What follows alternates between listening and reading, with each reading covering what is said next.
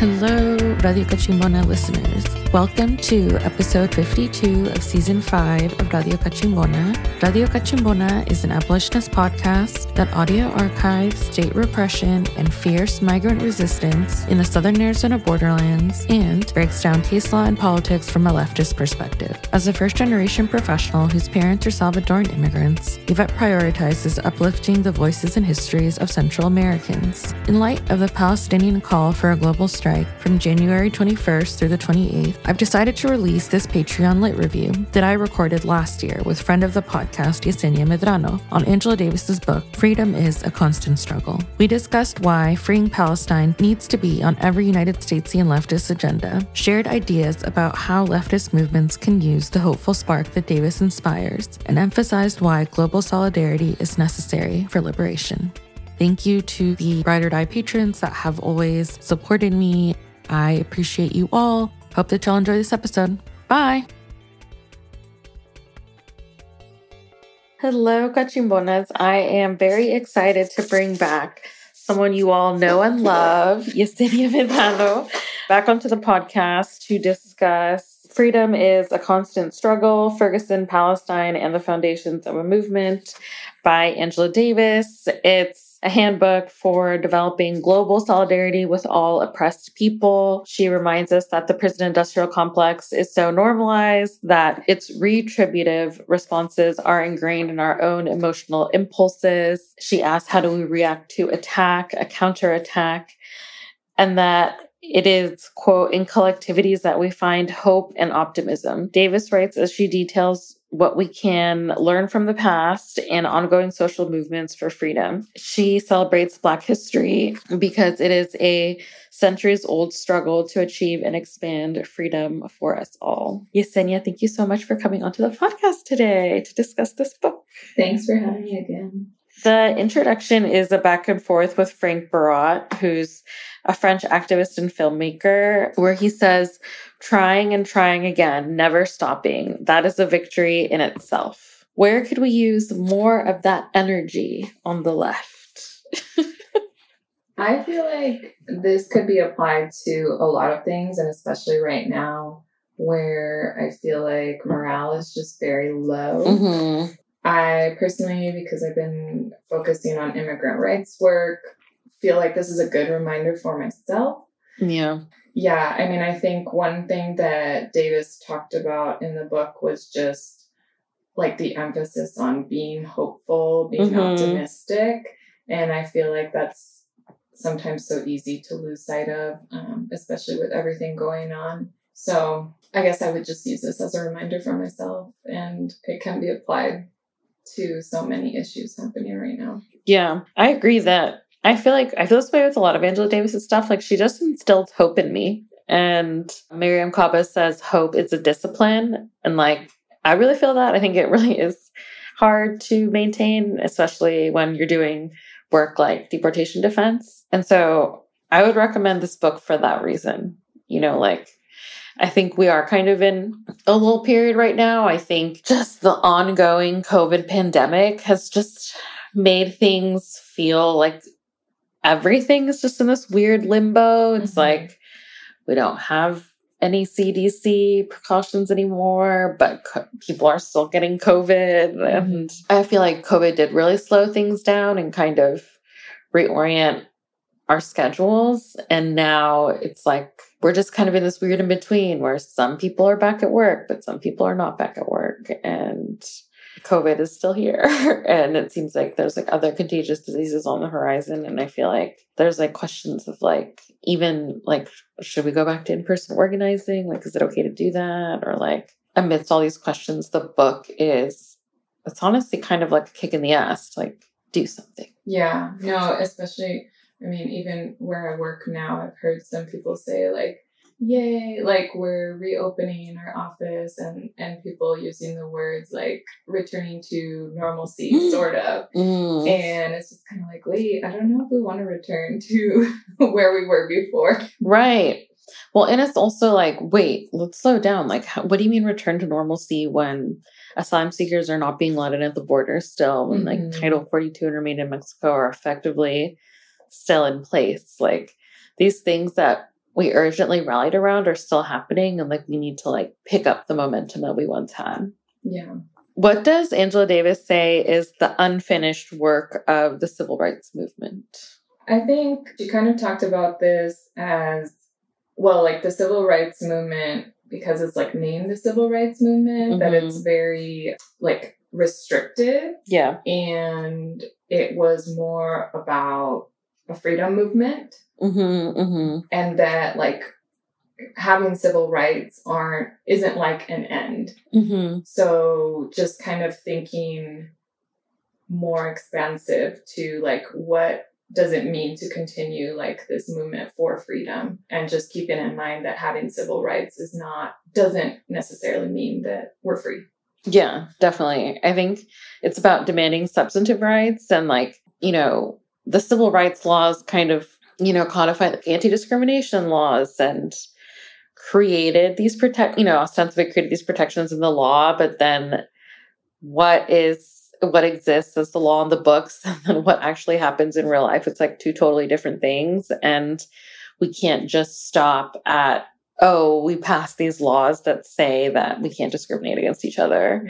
Um, and it's like about actually substantively changing people's lives. What is G4S and what does it represent? So it's in the book defined. I didn't look this up, so I'm not sure if this is still true. Oh, yeah, yeah. But the third largest private corporation in the world. Yeah. And it's basically just provides a lot of security in a lot of different ways. So, for example, it provides a lot of the technology that we use at the US Mexico border. Mm-hmm. It also provides that technology at the border in Israel mm-hmm. and like runs private prisons all around the yeah. world. Um, provides weapons, also provides private security. Yeah, for like, for like celebrities. Yeah, celebrities. Weird. Um, yeah, and so, they run sexual assault centers, right, for at-risk youth. Like mm-hmm. they run the gamut. right. I think that that corporation is like a good one to understand how Palestine and Ferguson are related to each other because mil- the militarized police response to protests over Mike Brown was directly related to what happens in Palestine because she, Angela Davis outlines how G4S will oftentimes like launch its technology in Israel, Palestine first. And then like a lot of that ends up being resold or like, or just sold directly to the US police force. And there's like such a proliferation of arms that like federal government entities will just be like, okay, well, we don't need these war weapons anymore, but they're still here. So here you go. Here and they like give it out to local police forces like mm-hmm. candy. So that's why like, you know, when protests did erupt in Ferguson, we saw like police that look like an army. Right. And the connecting thread is G4S, which sells weapons in Israel, Palestine, in the US, and like across the world. How are what are other ways that Palestine and Ferguson are related to each other? Well, I think like what you were saying is just this over militarization of police. Mm-hmm. And one example that Davis provided was when the protests erupted in Ferguson, that folks in Palestine were like tweeting support mm-hmm. and basically recognizing a lot of like the tactics that were being used mm-hmm. in Ferguson. And she also like um with tear gas. Yeah, she talked about the tear gas and like how these canisters were like had not been seen in the US before, but they yeah. were used in Palestine. And they're like, oh, we recognize the label, right. the G4S label. Like, here's how we dealt with it. Blah, blah, blah, blah, blah. Yeah.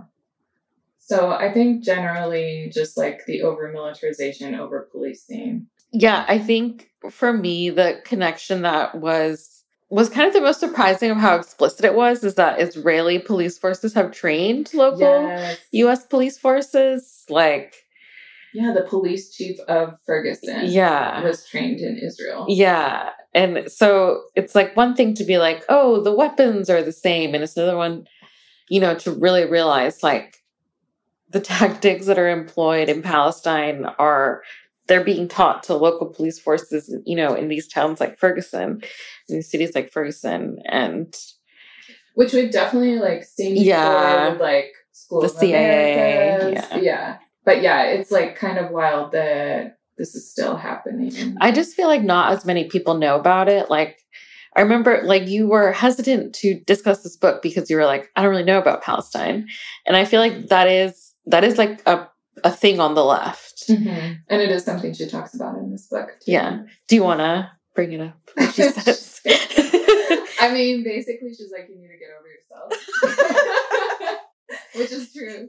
Um, just in a nice way. Yeah, it's much nicer than that. But I think it's just because, like, the theme of the book is how all of these struggles are so interwoven that in order to create like global solidarity, we have to, you know, come together and understand how they are connected in order to create the global solidarity that's needed to create change. Yeah. I also I appreciate how I feel like she was like checking the US like in the international sphere. Like she talked about how kind of like parallel to our own uprisings about police, um, South Africa was also having its own was having its own reckoning about the police and prison. And she was like, and I want to be really clear to say that like what she did, she quoted South African activists themselves who were like, to be clear, we're not inspired by the US. Like, mm-hmm. we're not mm. like reacting to the US. This isn't us like mimicking the US. Like, we have had our own struggle, protracted right. struggles with the police. And like, independently, we've arrived at the conclusion that we need to abolish our police force. And like, please don't erase uh, that journey for us right. by claiming that, oh, because this happened in Ferguson, now this is happening in South Africa. How was it that Ferguson activists demanded more than reformist solutions, according to Davis?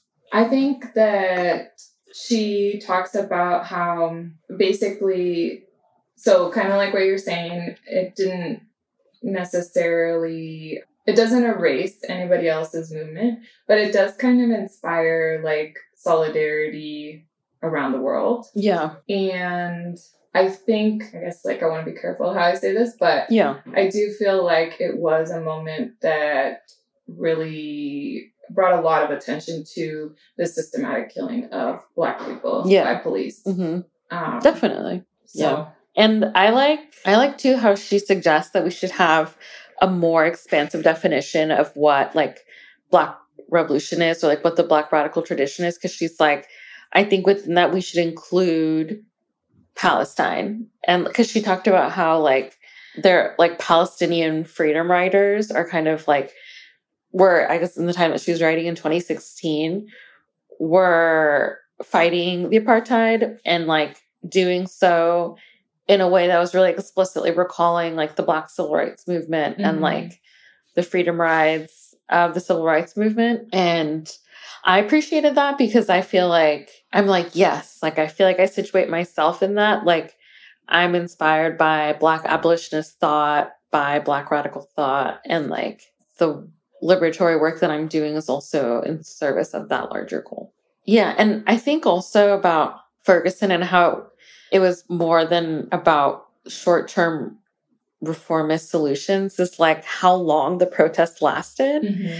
Like I remember I guess now I want to look up how long they lasted because it was like months and months and months. And I remember mm-hmm. like the media stopped covering it and yeah. like the protests were still happening. And like Davis was like, that was like revolutionary. Like the fact that like crowds of people were going out every single day when like the status quo is if powerful people like ignore protesters long enough, like people will forget about it and disband. Mm-hmm. And I would say that of that movement, like that was one of the more impressive things was just and even after because like the mayor was was proposing little reforms and they're like mm-hmm. well we don't care. Like yeah. we're still gonna show up and still express anger over this. And i think that transformation of time is like really powerful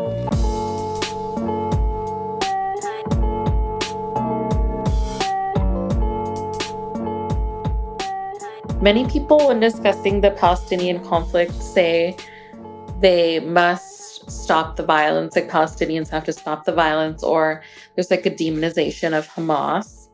Why does that miss the point?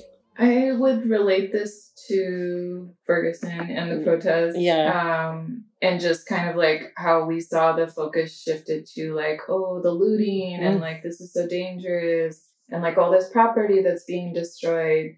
And it was just like, yeah, that misses the point because Yeah. it just like totally takes away from the underlying issues that folks are upset about and trying to shed light on. Yeah. I feel like the fact that that that's the response shows why the protests are necessary in the first place. It's like you're more concerned about this business than Mhm. about black people dying at the hands of police. Right. Why is global solidarity necessary in the way that we've been discussing? Because like she brings, you know, she brings up how even though there are these connections to the Palestinian conflict, like the occupation of Palestine, there's not, uh, you know, that recognition. I'm like systematically amongst the whole left. Like, why is it necessary for us to improve that?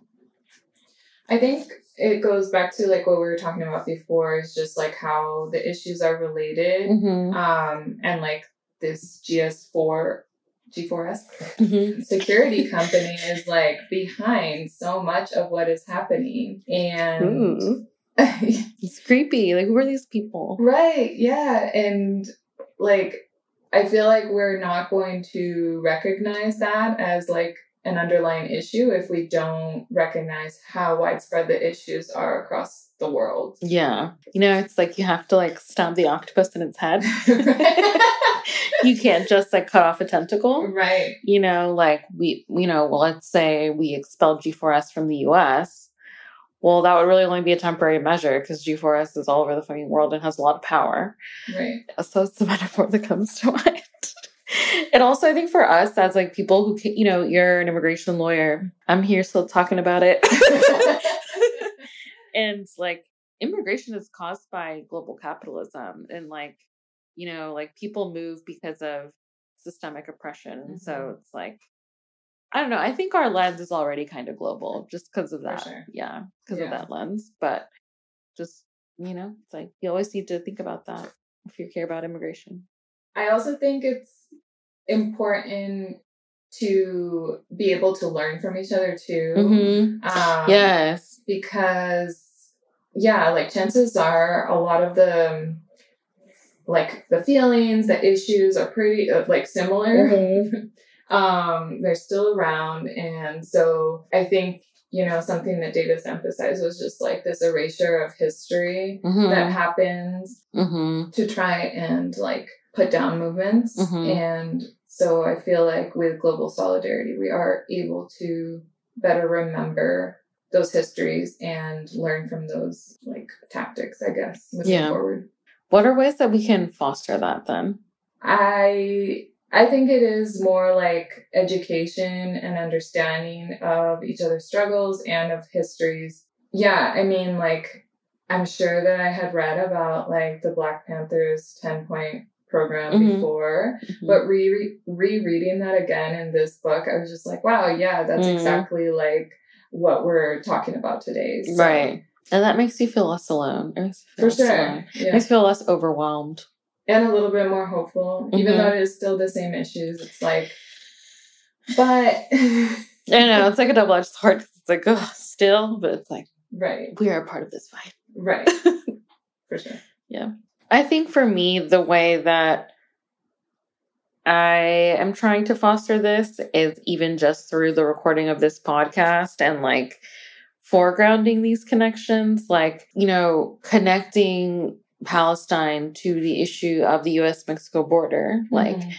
this is a podcast that's about the U.S. Mexico borderlands, and so people might be like, "Why is she, why is she talking about Ferguson?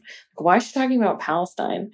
And it's like because the same technologies that are being employed in the U.S. Mexico border that make it deadly to cross are the things that have built the Israel Palestine wall, or the technologies that are, have literally made that an apartheid state. Mhm. and Haiti and Dominican Republic. Yes. Wait, say more about Haiti and the Dominican Republic. I I'm I don't know very much, but I just know that it is the same technology Mm. that basically the U.S. then influenced the Dominican Republic to use that technology there at the border. Yeah, I know. It's the U.S. The U.S. has been like really heavily involved in like Haiti DR relations, and you know, like Lorgia Garcia Peña argues that the anti-blackness that exists that like Mm. undergirds a lot of the tensions is like a result of the U.S. like early U.S. influence and of like its tactics around border regulation and like border patrol too. Like right.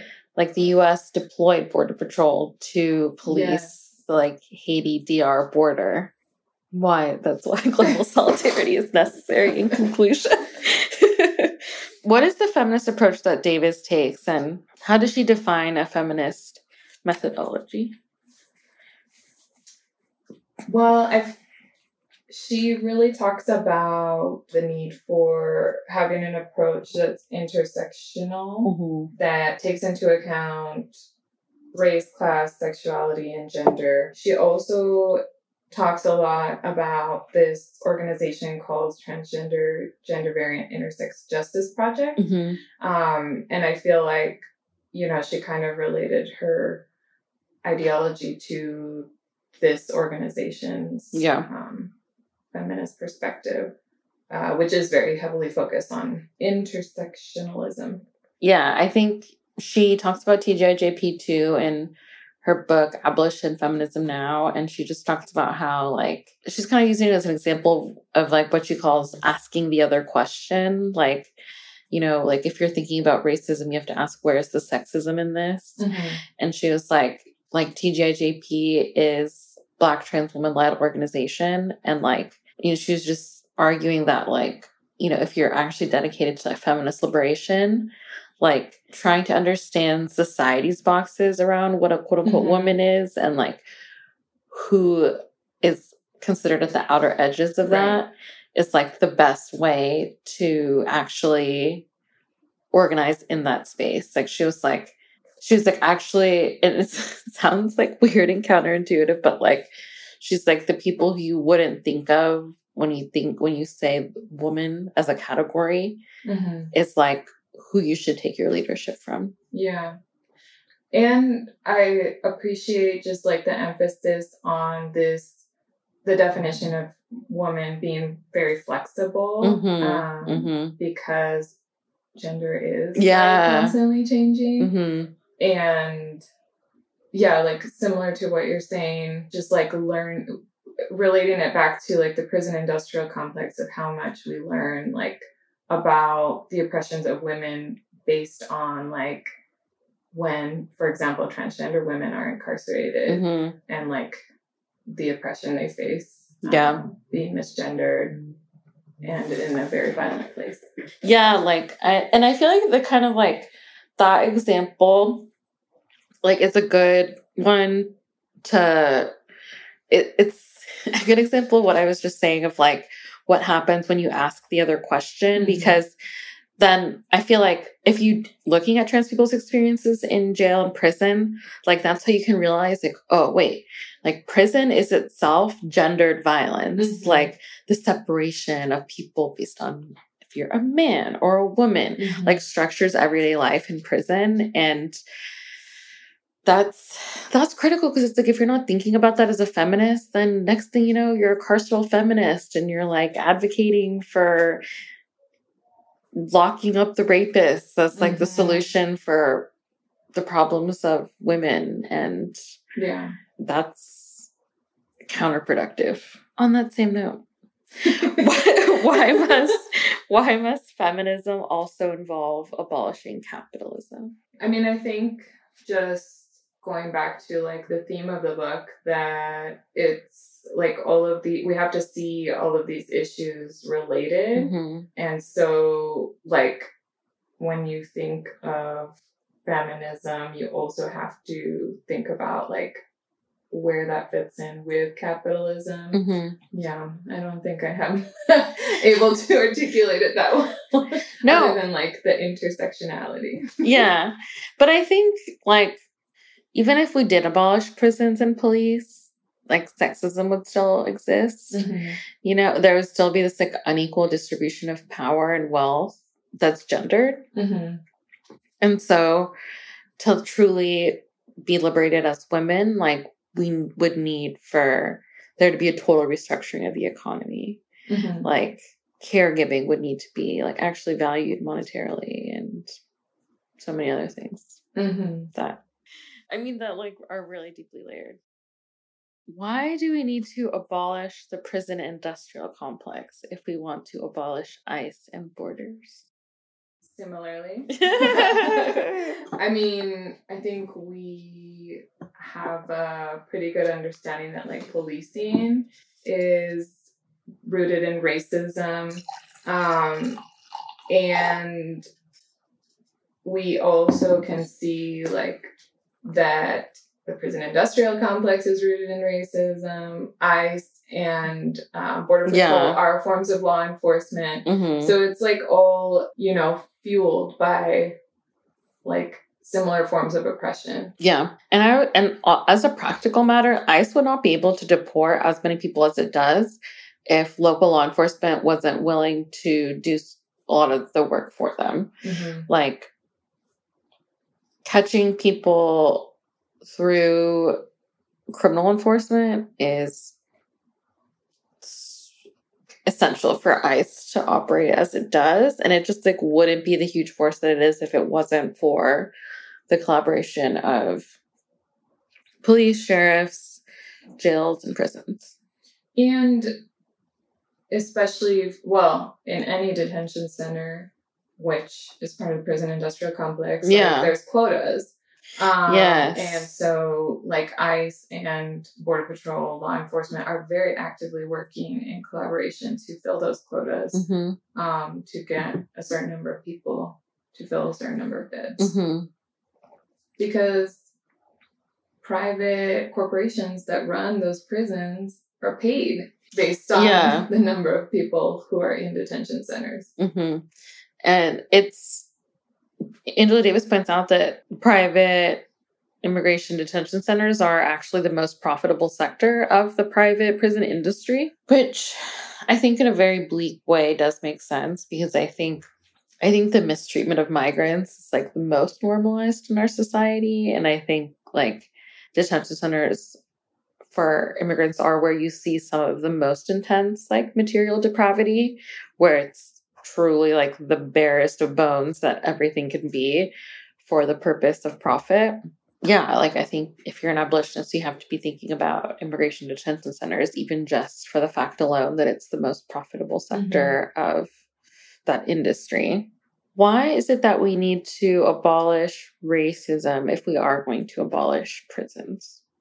Um, I think I feel like maybe I was thinking about this question when I started answering the other question. So, um, yeah. I feel like I would uh, have the same answer. Please see above. Perfect. um, in what ways does the prison industrial complex stretch beyond jails and prisons themselves? Kind of like the reverse of the question. you just asked. so it also like influences our perception of what we see as good and bad. Mm, which is just like has an effect on like society. And one thing Davis talked about is just like how violent prisons are in the first place. mhm. And whereas they were supposed to be meant to be a place of reform, quote unquote. Yeah, that's, that was how they were sold, right. which But is why all the reformists need to understand that, like, the very idea of it was a reform. Okay, it didn't work. yeah, it didn't work. And it's a very difficult to imagine how prison can reform someone. And Yeah. like it just really blows my mind that we are still painting it in this way like i was watching a documentary of someone who had been i'm not going to say the name but someone who had to you know, and I know that this happens every single time uh, folks are asking for parole, Mhm. but you have to like portray yourself in this way that you're like, oh my gosh, prison did so much for me. Like I'm such a better person now. And it's just like how, like, we're like thinking the prison industrial complex for, and it's all just like, um, well, I don't know. Maybe it did help this person, but it just seems like we are just like creating this story yeah. so that people can feel better about themselves and Like the judges. yeah the the judges um and then maybe they can show some quote unquote compassion and allow this person to be released under really awful conditions Yeah. I know. I I've been thinking about this a lot because about how this happens in the immigration system too, how like people basically have to tell a narrative that's like exactly my home country is a shithole country and this is America where no discrimination exists and where the government protects everybody. Uh, I'm here to be a hard worker. Mhm. I will not use government services ever.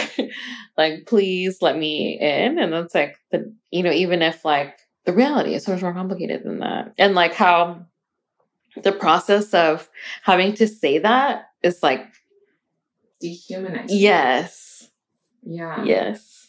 yeah definitely i think that's definitely the word that i was looking for is this narrative that you have to make up i feel yeah Yeah, because reality is more complicated. It's like people love where they're from. You know, that's why people don't really understand that. Like, despite what US propaganda might have you think, like, not everybody is dying to be here. like, you know, people are forced to be here. And that's a different, that's like fundamentally different thing. hmm And I mean, the other thing too is like incarceration, even if for like 24 hours, really interrupts your life. Yeah. and it's like, it's traumatizing. wait a minute. Yeah, not only the trauma, but like everything else Mhm. that you had to like leave behind on the Yeah. outside. Like, Yeah. it didn't just stop. Mhm. Like, your bills Yeah. are going to add up. Like, you No, yeah. might not be able to People's kids get rent taken away. kids get taken away yeah like Yeah. there's just so many issues that happen on the outside and then like are you even provided the resources that you need to like fully quote unquote integrate back into society How I mean, I, people are, I feel like, aren't even given proper notice of when their kids are getting taken away. Like, I feel like yeah even in, immigration detention center, like, I just witnessed, like, people just being like, DCS is trying to take my kid away. And, Mhm. like, I can't communicate with any, I'm totally cut off from the outside world here. Like, you know, it just kind of feels like you're just being informed of what's going to happen Mhm. via mail because you can't, you know, you're just rendered like, you're just very, you're isolated. right Yeah, that's why Obama's. I feel like I bring up Obama's framing a lot, but I because I feel like it really like defined a like a generation of like cr- certain type of criminal justice reformer, where he was like, "We're locking up the felons, not the families." Like that distinction doesn't make any sense. Like right the people who you're calling felons are embedded in community Right. and like that's how the prison industrial complex like reaches outside of the literal jail and prison is that it impacts whole communities. Right. Yeah. Yeah. But we'll remain hopeful. Yeah. We'll keep fighting. Well the last question i ask is what's inspiring you? Lately Okay. so Good. we'll get there eventually.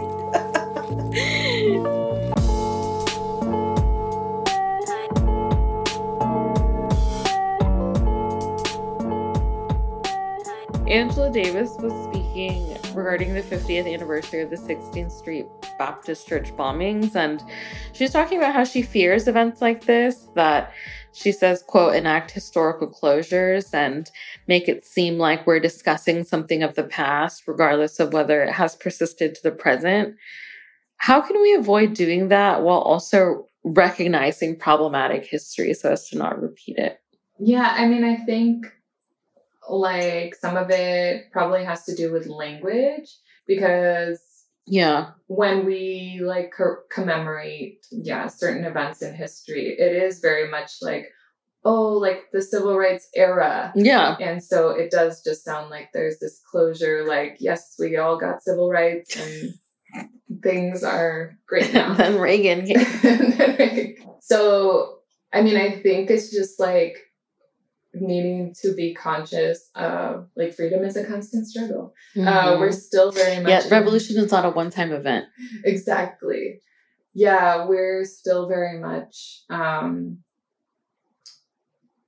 seeking the same basic needs Yeah. and or access to basic needs. Mhm. Um, and the issues are still very present. Um, maybe not in the same way, but Yeah, not exactly the same way. right. Similar in a lot of ways as well. Mhm. Along the same vein, she also points out that naming streets or other public places after icons like Martin Luther King can actually be a diversion from how much racism has persisted to this day. Do you agree with that? I do. Um, I do. I think it's important Yeah.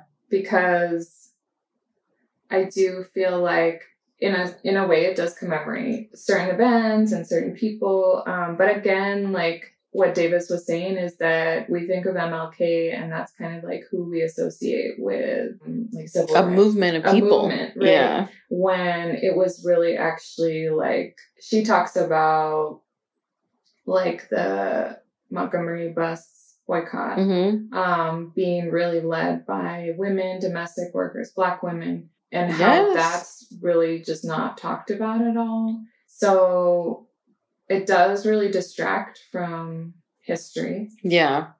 And I think I also like kind of related it to like what's happening right now with this erasure of critical race theory.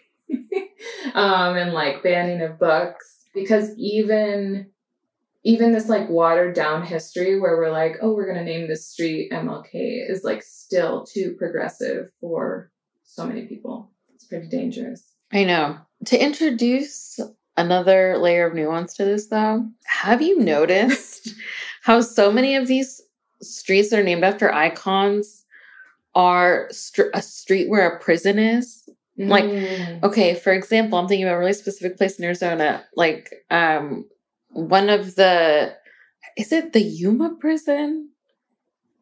It might be the Yuma prison. It's on Cesar Chavez Boulevard. oh this fucking like huge prison that where like actually like a lot of undocumented people end up Yeah. going to do their um, incarceration time for like crossing the border twice Mhm. twice or more than twice and like i've read black folks talk about how there's like a lot of martin luther king streets in like intentionally created like urban ghettos Mhm. Mhm. and how like that actually can psychologically fuck with you a little bit when you're Mhm. like it's kind of like an act of support it's like it's a fucked up message on the part of the state it's Yeah. it's like a fucked up subliminal one like oh you know yeah there there's this narrative of progress and yeah we've recognized some brown people like after the fact Yeah. but at the end of the day like we're still going to incarcerate the majority of you Yeah. i feel like that's what that's giving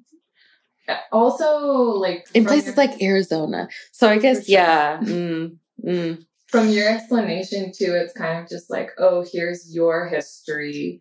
You can like deal with that, yeah. but like on the other side, like we're not really going to incorporate it into what was mainstream.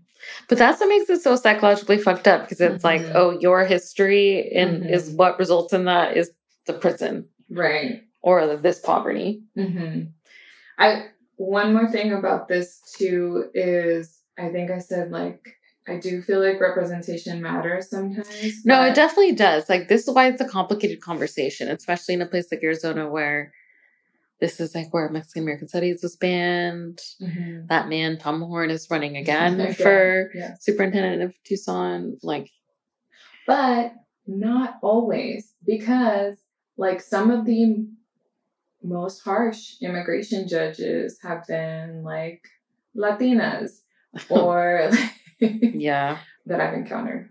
I don't know. It's also, I mean, Arizona. I mean, where are we going to go with that? because then we got to talk about uh, border patrol and Exactly. ICE. That's where I was going. I mean, that's like particularly something you can notice in Arizona or like border towns. Yeah.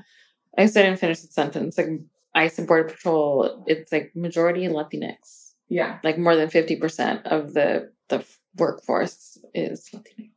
Which could be like a whole other podcast. it could like when Joseph and I were we were in DC, our Uber driver was like, I was trying to make conversation with us because we are from Arizona, and he was like, "Oh yeah, my friend just moved out there to work for Border Patrol." but that actually is the state of our economy. That like, if you are someone with a high school diploma, Right. your uh, job options are really limited yes. and like the border patrol people are p- paid well compared to what you can make otherwise Exactly. with high school diploma and have like decent retirement benefits and stuff and there's i feel like kind of similar to like how the army like predatorily recruits like low Mhm. income communities of color border patrol also sure. kind of like really predatory like they do like the ride alongs did you Mhm. ever do that Um, I feel like I did with What? police one time when I was like really young. See, that's what I'm saying, I bitch. know. Like when you were really young, when you didn't really understand, Exactly. when you couldn't have a political opinion about it, really, when you were just like, like, oh my god, This this is literal indoctrination. like, yeah. like these are cool guys. Yeah. Like maybe you want to be one of these guys in the future. Ugh. Mhm. So Davis mentioned that Orlando Patterson is someone who theorized that the very concept of freedom, like the fact that we have that word and that idea, actually must have been one that was imagined by slaves. What can we learn from that? Well, I think it definitely teaches us to be critical of like the history that we're learning or we have learned Mm-hmm. because she also talked about like how, you know, mainstream history Mm-hmm. um really talks about Tom like, Thorne's history. yes, Lincoln being like the primary like Liberator. liberator of the the people who were enslaved.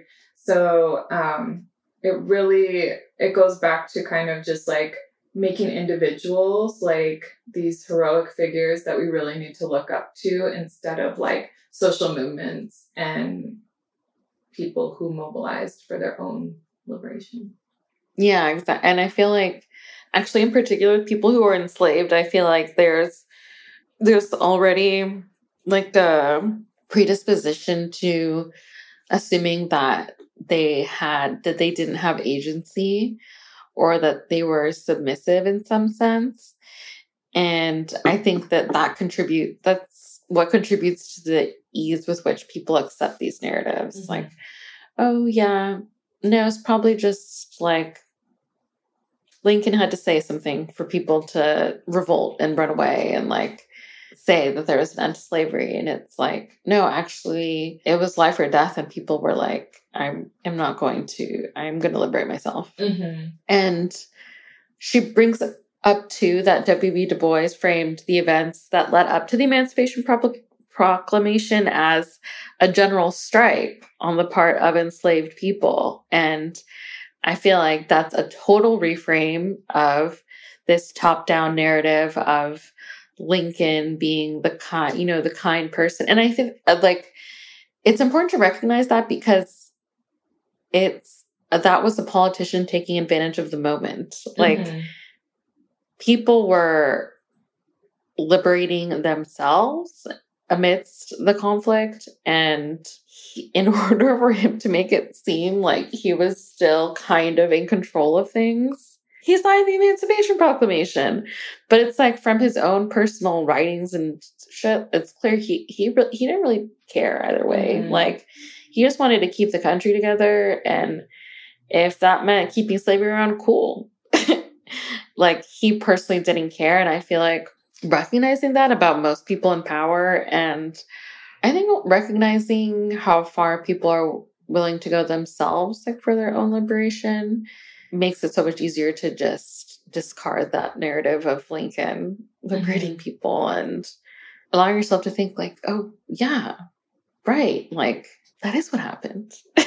just definitely perpetuates this idea that we really need capitalism because yeah in capitalism there's like a few main people who control things or just like even like this Yeah, like, we need system, like, bosses. we need a president yeah. We Um, need leaders. right who can like show us the right way when like we know how, like we know best how to take care of ourselves we know best what we need hmm Well, that see, that's a thing that I think about with like the Martin Luther King veneration because it's like he was an important person, doesn't need to be celebrated. Then at the same time, like that kind of veneration, like is what stops people from recognizing their own power because it Mhm. kind of when it's given to somebody who's so exalted, people are just like, oh, well, that's Martin Luther King. yeah Like that's not me. right That's not me, Yvette Borja. Like I'm just living my regular life. And then it's it's like it's kind of de-radicalizing Mhm. for that reason. Yeah, no, I mean, I think it is like, you know, what Davis was talking about is that like the US will go to these great lengths to dissuade people from mobilizing. Mhm. Um, she brings up Assata Shakur a lot. Yeah. talking about how like the FBI like randomly put her on the most wanted list. In like 2016. Yeah, and how this is like very much connected to really preventing people from like gaining like recognizing their own power. Yeah. Like her autobiography was so impactful for me. One of the things that I remember the most was her quote saying, We have nothing to lose but our chains. Mm-hmm. Like, yeah, it makes total sense that that kind of per like they don't want someone reading her their auto her autobiography and being like, "Fuck yeah!"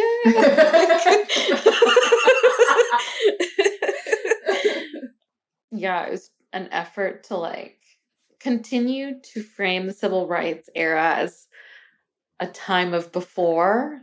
You know, even like, yeah, like oh, I don't. It's it's this weird kind of double edged thing where it's like we we really liked Martin Luther King and like we really liked like all those disruptive sit-ins and stuff, but we don't like that anymore. Like that's not necessary anymore. right. I feel like it's how people remember him and how they relate that time period to now. hmm Yeah, even like, well, I'm thinking about like a specific instance having to do with unionizing, where Yes. like, employers are like, oh my god. employers are like, wow, look at all these like great benefits that we provide to employees, which these benefits are being provided because unions organize to like demand these benefits, um, which management was very much against, uh, or employers were very much against. I'm getting too personal. Not Um, me, employers. and yeah, it's just like then there's also like so there's a complete disconnect between like where we are now and like how we got there. And then like the continued mobilizing to make things better that needs to happen to make things better and we just like somehow refu- refused or like we're told that we we don't really need to make things better i guess um yeah, because it's like the narrative is that we have progressed mhm. since the civil rights era. Like we have a legal framework in place. Like if you are discriminated against in the workplace, you can just file an EEOC complaint. Right. Like we don't need to strike anymore because we have these laws in place that don't make that make it unnecessary for you to do that. Like somebody Right. already did that for you. Mhm. Like you know, now you can do the civilized thing of filing a lawsuit and waiting 5 years for justice. file those complaints Mhm.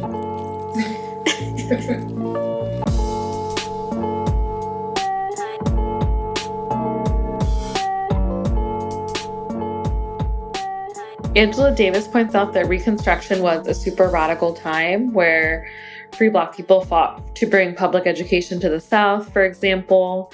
And this is something that actually poor white children ended up benefiting from.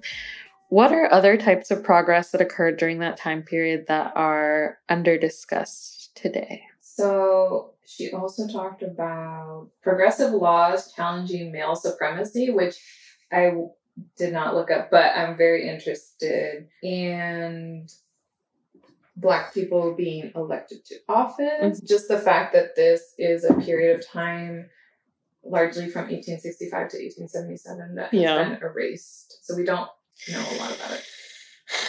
Yeah, like this came up um, in the Merrill versus Milligan oral arguments this week because Alabama is trying to say that the 14th Amendment's Equal Protection Clause requires race neutrality when this was a Reconstruction Amendment that was passed, like literally in an effort to create equity in the future between the Black freedmen and the white settlers. And Justice Jackson was just like, what? Like, how could you say that the 14th Amendment requires race neutrality when it was literally about abolishing the system of, yeah. about racist slavery? And conservatives are like sticking to this narrative and they're like, no, like the Constitution is colorblind. Oh my gosh. That's where we are in 2022. How is Angela Davis's explanation of terrorism different than the mainstream understanding? I think she focuses a lot on like basically the terrorism that the US has mm-hmm. committed. Against its own people mm-hmm. and basically also like an erased history that we don't acknowledge or like unacknowledged terror is how she what she calls it i think mm-hmm. um and like starting back to you know like genocide of Native Americans and like not even acknowledging slavery as terrorism. Mm-hmm, mm-hmm. Terrorism is a word that came into fashion like post 9-11 and I feel like it's a really racialized word. Mm-hmm. Also it's like a xenophobic word. Like it's really, de- it's always deployed against people who are perceived as outside of the US. So like mm-hmm. just like not white Americans basically. And I mean, I I'm not saying the January 6 people need to be categorized as terrorists because actually what that does is it just will ultimately reinforce this thing that I'm talking about about how like migrants of color are more harshly treated and criminalized. But I just appreciate that she like kind of asks us to interrogate like what does it really mean to terrorize somebody? Right. And then when you look at that definition, you're like, oh, like the US terrorizes Assata Shakur, like the US terrorizes like black people like that is a true definition of terrorism and i just appreciate that kind of reframing because i feel like even to this day like that isn't really interrogated like who's considered a terrorist mm-hmm. It's really like what is convenient for the us in that moment in the yeah politically label, mm-hmm. yeah terrorists because i think like that's one of the i mean that's one of the things that's sanitized about the civil rights era is that even Martin Luther King himself was like thought of as a terrorist right. by J. Edgar Hoover and the FBI. It, it's a, it's uh, yeah, it's kind of it's like this malleable concept. It's really just like who are we afraid of at this moment? Right. Like who do we see as a threat to the U.S. settler colonial state at this moment? Mm-hmm. The book was written in 2016 and it mentions that Leonard Peltier remained incarcerated for the alleged murders of two FBI agents He's always maintained his innocence, but he is still incarcerated today. He asked Biden for a new trial earlier this year in March. Were you aware of his story before reading this? I had heard about him. Same. I hadn't read a lot about um, the story, but yeah, definitely heard the name and know folks who are like advocates for his release. Mm. I definitely need to learn more about his case, to be honest, mm-hmm. and like would want to be connected to the people that are working on his case because I need to learn more about it. But it also just like there were so many people that she talked about too. yeah, still incarcerated. Yeah, for like twenty years, forty years, like decades, and it's just like this is wild. Like, and like the fact that these folks are still holding on, like it's so upsetting and just like heartbreaking. I know the one of the people that you mentioned was Albert Woodfox, and he actually was released later after this book was published. He died last month, um, sadly, so rest in power. But he was potentially the person who has spent the longest time in solitary confinement of anybody in the US. he was in solitary confinement 44 years before being released. And I, I, I saw him after he was recently released at the National Lawyers Hall Conference in 2016 in New York.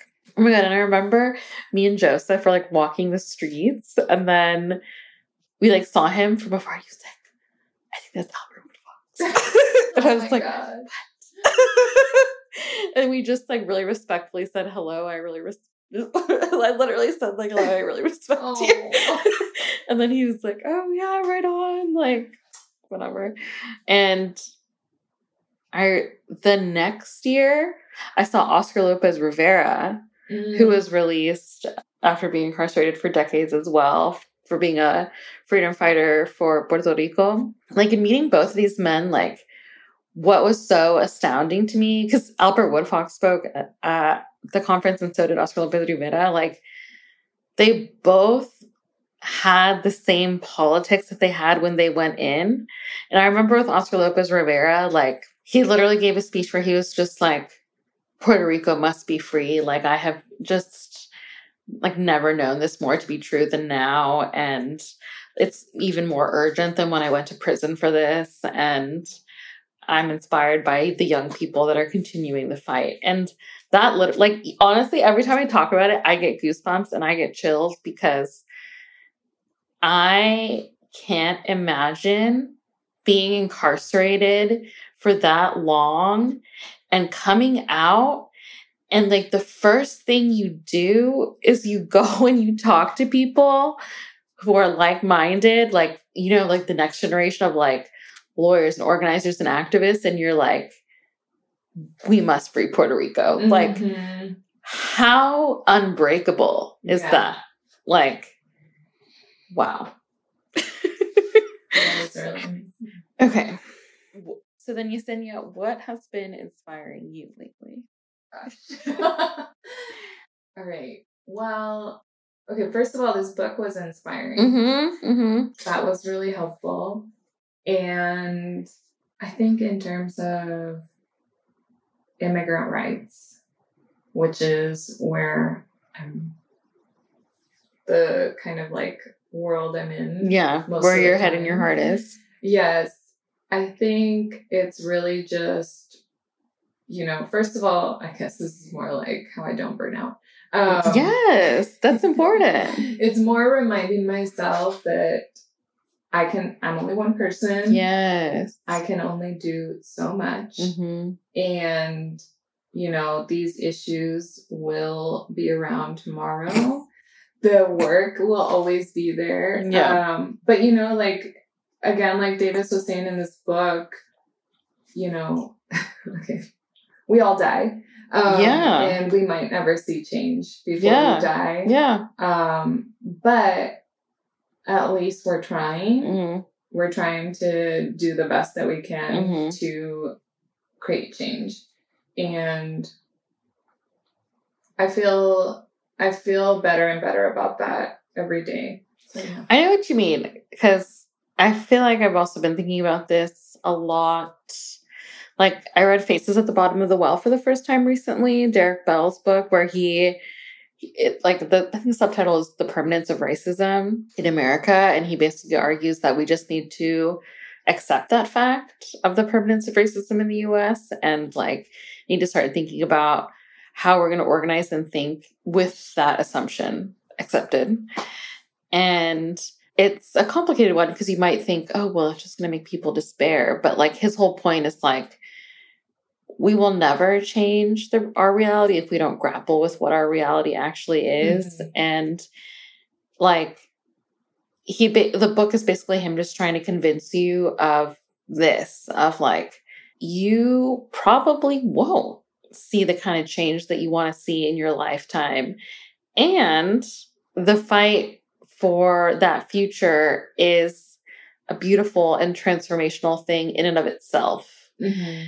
And the world is a better place for it, Mhm. even if the utopic vision that you have isn't realized Mhm. tomorrow or even by the time you die. Yeah. Sort of like this you just reminded me of another point that she makes where it's like, you know, like it's great to have radicals on certain issues, but we start to see change when we move the people who we didn't necessarily think that we could move before. Mm. And I think like that resonates more with me now as I feel like I'm sort of running out of energy.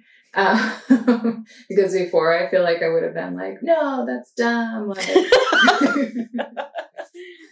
we got to be as loud as possible. Mhm. Um, but yeah, I feel like it can even be in like everyday conversations that we have. Mhm. Like, and you know, like I do feel like as I'm surrounded more with like youth in my family, young people coming into my family. Um, I feel really inspired by them because Yeah. there's the youth are so smart. Yes. and I'm just like, dang, I don't think I was that smart when I was your age. I know. but I was, they know I was aware. Exactly. Yeah, they have just such a great perspective. And I feel like a lot of times that is really what keeps me going. I agree. I like really appreciate my Gen Z coworkers. Like, I don't know. I feel like they're just there's just like cer- certain things about the modern workplace that they're not going to accept. Exactly. I love that. like, on to you know, not to be rude, but it's just it's a totally different vibe than Gen X. Mm-hmm. I feel like their vibe was like like amongst the people of color, it was like, let's try and assimilate. Like like let's like if as long as we wear respectable ties and suits, like they'll accept us. And like Gen Z is like, fuck that. yeah. Take your mental health care day. Go like yes. get drunk in the park. and they'll like tell you that. yeah, honestly, like, I almost I feel like Gen Z is like bringing like is really bringing like body positivity. Yes. and like for me, that's like huge. Yeah. Um. yes, because we grew up in the early 2000s. Yeah. The tabloid fodder and like the low rise jean era Yeah. and the Paris Hilton I was just gonna say body Paris type. yes. Yeah, they're so unapologetic and it's really making people upset and I love it. Me too. okay, perfect. So on that note, Cachimbonas, uh, I hope that you enjoyed this lit review. Obviously, I think we both recommend the book. Yes, for sure. and yeah, stay tuned for the next lit review. Bye. You. Can support the podcast first and foremost by becoming a Patreon. Apart from getting access to amazing conversations like these and early access to all the public episodes, you also are helping me sustain this podcast through all the changes that the podcasting industry is going through and allow me to continue putting out this content. I appreciate you all and just suggest that if you appreciated this episode that you become a patron for as little as $3 a month. You can be part of the Radio Cachimbona podcasting community that makes this whole thing work. You can also follow the podcast at Radio Cachimbona on Instagram, Twitter, and Facebook and continue the conversations there. A completely free way to support the podcast is to leave a rating and review on Apple Podcast or Spotify wherever you listen. Also, just sharing the episode links that you think will resonate with your friends really helps too. I really, really appreciate it. Bye, Cachimbonas.